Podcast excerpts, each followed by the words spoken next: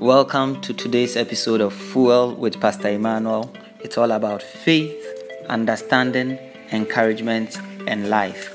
Be blessed by this episode.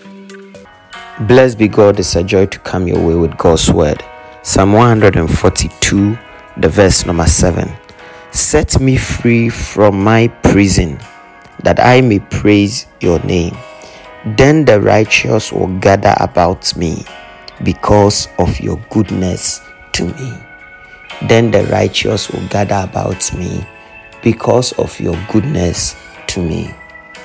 The Lord surrounds people that trust in him with his goodness, and the goodness of the Lord draws and attracts people into our lives. In Psalm 142, the psalmist was praying to God from a cave, and then he says that he had grown faint. In the verse number 4, he says, "Look and see, there is no one at my right hand. No one is concerned for me. I have no refuge. No one cares for my life." He was at that station in life where he felt all alone, and rightly so, because of the magnitude of affliction and troubles he was in. He was removed from loved ones, from friends and society. He was all by himself, alone in a cave. And there in the cave, he cried to the Lord. And then at the end of his prayer and his cry to God, he asked God to set him free from his prison.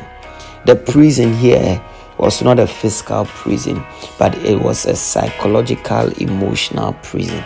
It was a prison of circumstance. His life felt like it was a prison. That was what he was asking God to set him free out of. But then he says something very remarkable, that then the righteous will gather about me because of your goodness. So even in the prison situation he felt that his life had gotten into, when he was all alone by himself in a cave, where he said vividly that no one cares for his life. There is no one at his right hand. Even then, he knows that God will surround him with his goodness. And because God surrounds him with his goodness, people will gather around him once more. People will gather about him again. The righteous will be attracted to him. If you are like the psalmist, where you find yourself in a station in life where everyone has left you, it feels like no one cares for you. It feels like you have to go through life all alone by yourself. Then you can be comforted in the knowledge that God surrounds you with goodness. And pretty soon, the goodness of God that has surrounded your life will begin to attract people into your life.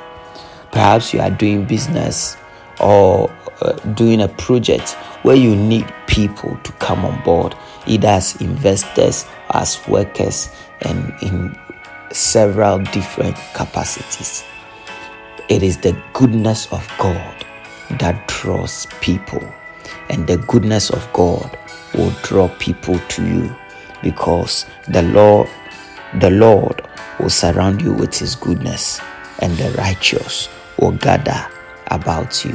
The Lord bless you. Shalom, peace, and life to you. Thanks for listening to this episode of Fuel with Pastor Emmanuel.